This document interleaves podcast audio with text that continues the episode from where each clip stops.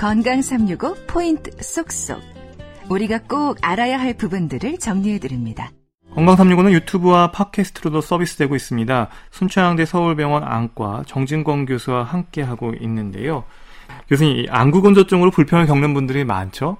예, 안구 건조증은 안과를 찾는 굉장히 많은 분들이 호소하시는 질병입니다. 음, 눈물이 좀 부족해서 생긴다, 안구가 건조하다, 대부분 이렇게 생각하는데, 어, 의학적으로는 어떻습니까? 네, 안구건조증은 눈물이 부족해서 이로 인해 눈에 염증이 생기고요. 또 상처도 생기고 하는 등 눈물이 눈을 편안하게 해주고 우리가 사물을 봤을 때 깨끗하고 선명하게 보이도록 도와주는 고유의 기능을 상실해서 결과적으로 어, 눈 표면이 가질 수 없는 건강한 상태를 가질 수 없는 상태를 말하는데요. 그 원인도 아주 다양하고 또 단순히 물이 부족한 상태보다는 아주 복잡한 상황들이 눈에 발생하게 되는 질병입니다. 음, 보통 단순하게 불편감 정도로 여기는 분들도 계시지만 의외로 복잡한 증상이라고 들었는데요. 건조증 자체로도 문제일 수가 있지만 다른 질환의 위험 신호일 수도 있다. 이렇게 얘기하는 분도 계시더라고요.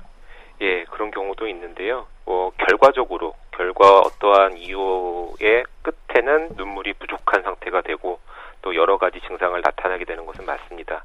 하지만 그 원인에 따라서 눈물을 없게 하는 원인에 따라서 어, 류마티스병과 같은 다른 질병과 관련해서 나타나는 경우도 있고요. 또 반대로 어떠한 병이 있어서 약을 복용하게 되는데 그 약물과 관련해서 어, 건조증이 합병증으로 나타나는 경우도 있습니다. 음, 안구건조증 그럼 왜 생기는 거예요? 우리 눈에 눈물이 있는데요. 이 눈물은 사실 3층짜리 아파트와 같습니다. 어, 각막과 가장 접해 있는 부분은 끈적끈적한 풀 성분인 점액으로 돼 있고요. 그리고 우리 눈꺼풀과 접해 있는 부분에는 기름, 아주 가는 기름층이 있고 이 끈적끈적한 풀과 기름의 가운데 물 성분이 있습니다. 이렇게 세 가지 성분으로 구성이 되어 있는데 이 중 어느 성분이라도 아니면 세 개의 성분들 간의 균형이 깨지는 경우 건조증이 발생할 수 있습니다. 음. 건조증의 원인은 가장 흔하게 나이가 들면서 노화에 의해 발생할 수도 있고요. 또 눈에 눈물이 금방 없어질 수 있는 환경적인 원인이 되는 경우도 많습니다. 더불어 어, 눈물 자체 조성, 세 가지 조성이 변화하거나 아니면 이런 것들을 변화시키는 약제가 원인이 될 수도 있고 어, 눈물이 붙어 있는 각막에 직접 착용하는 렌즈 또는 외부의 자극 같은 것도 건조증을 유발하기도 합니다. 음, 그럼 안구 건조증으로 인한 불편을 줄이기 위해서 가습기를 틀어놓는 분들도 많은데요. 잘못된 관리로 오히려 감염염을 높인다는 말도 있던데 이건 어떨까요? 어, 저희가 가습기에 대한 나쁜 기억들이 좀 있죠. 예전에 네. 가습기 살균제 때문에 그런 경우가 있었는데 가습기 살균제를 어, 사용하지 않고 가습기를 정기적으로 잘 세척을 하시고 또 깨끗한 물을 넣어서 가습기를 사용하는 것 자체는 각막 감염의 위험을 증가시키지는 않습니다. 음, 그러면 여름철 냉방과 겨울철 난방 역시 안구 건조증 위험을 높일까요? 예, 냉방과 난방도 안구 건조증을 높이는 이유가 됩니다.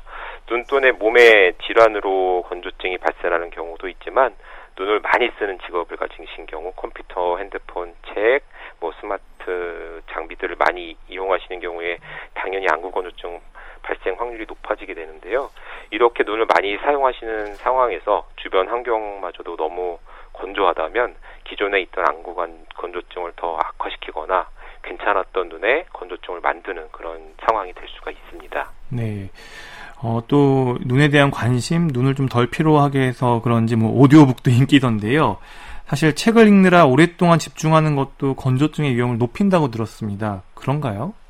예, 책을 많이 오랫동안 보는 것도 건조증의 악화 요인 중의 하나로 해당이 될 수가 있습니다. 책뿐만 아니라 핸드폰, TV, 운전 모두 공통점이 있는데요.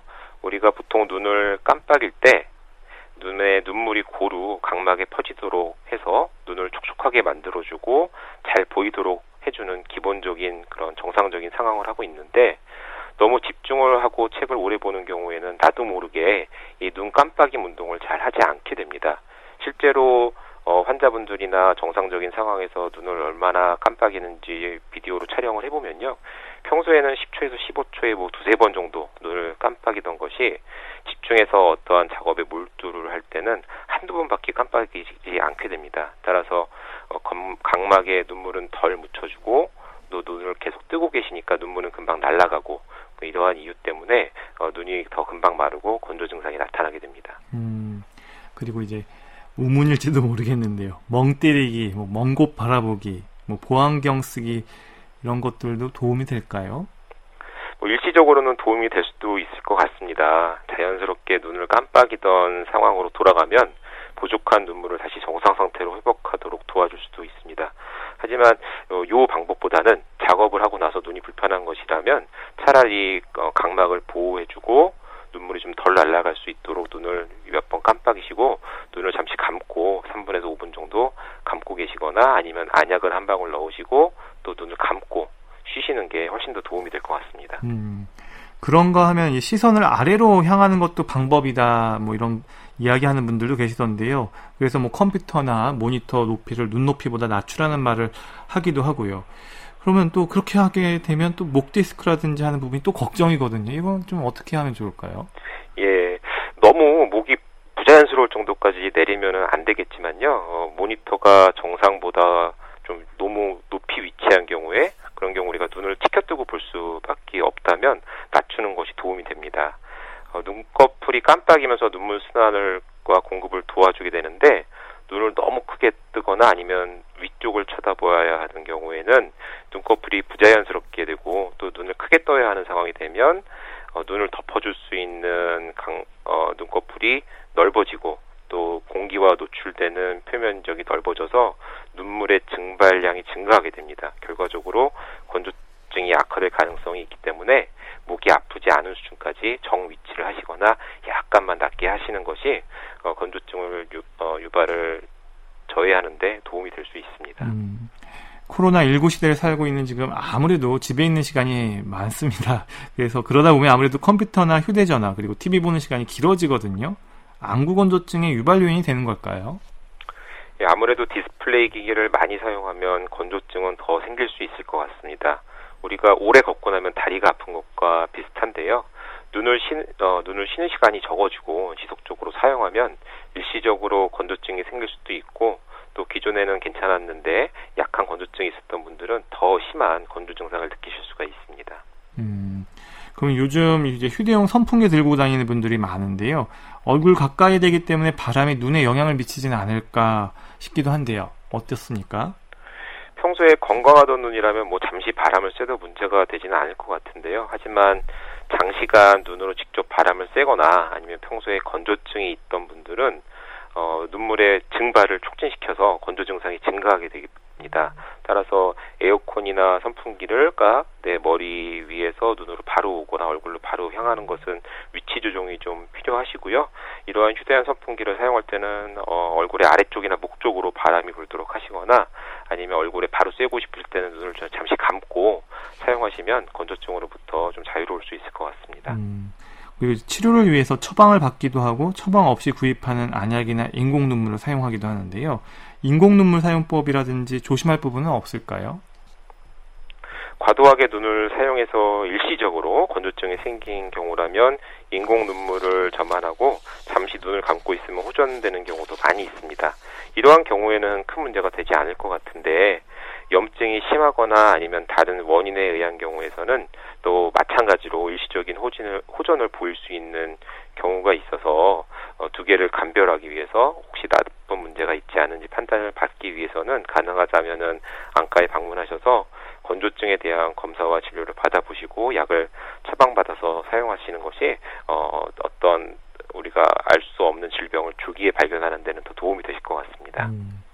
안구 건조증에 대해서 좀 대수롭지 않게 여기는 분들도 많던데요. 만약 증상이 심할 경우 어, 시력을 떨어뜨리거나 다른 이상 좀 심각할 수도 있는지 두통이 또 심해진다는 말도 있고요. 예, 그런 경우도 있는데요. 어, 우리가 눈물이라고 부르는 그 눈, 눈에 있는 물은 단순한 물 성분은 아니고요. 눈을 보호하는 여러 가지 성분과 또 둥둥 떠다니는 세포들이 있습니다. 눈물 부족은 결과적으로 각막에 상처를 만들게 되고 이런 경우에 외부의 균에 취약한 상향으로 연결이 돼서 각막염까지 발생할 가능성이 있습니다. 따라서 어, 눈물은 어, 또 그리고 이 눈물이 없으면 어떠한 물체를 선명하게 보기 위한 그런 과정들이 안 되게 됩니다. 건성환과 동반되어 두통이나 아니면 눈 주변의 통증, 가끔은 뭐 구역질이 난다는 분들도 계시는데요. 이러한 경우에 안약으로 치료가 되면은 그냥 아 이게 건조증 때문에 생겼구나 하고 볼 수도 있지만 어, 두통과 눈 주변 통증, 구역질은 다른 또 질병과도 많이 연관이 되어 있기 때문에 한 1, 2주 정도 치료를 해보고도 호전이 되지 않으시면 내과적인 질병이 없는지 같이 검사를 받아야 될 필요가 있습니다. 음, 그럼 눈곱의 색이나 모양으로도 안구 건조증과 각막염을 구분할 수 있다는 말, 이거는 맞는 건가요? 어, 어느 정도는 추측은 할 수 있지만 100% 구별하기는 좀 힘들 것 같습니다.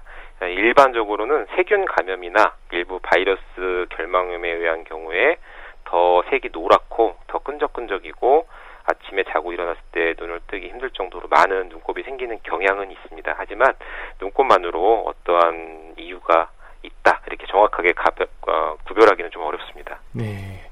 건강365 오늘은 각막 건강에 대한 말씀 듣고 있습니다.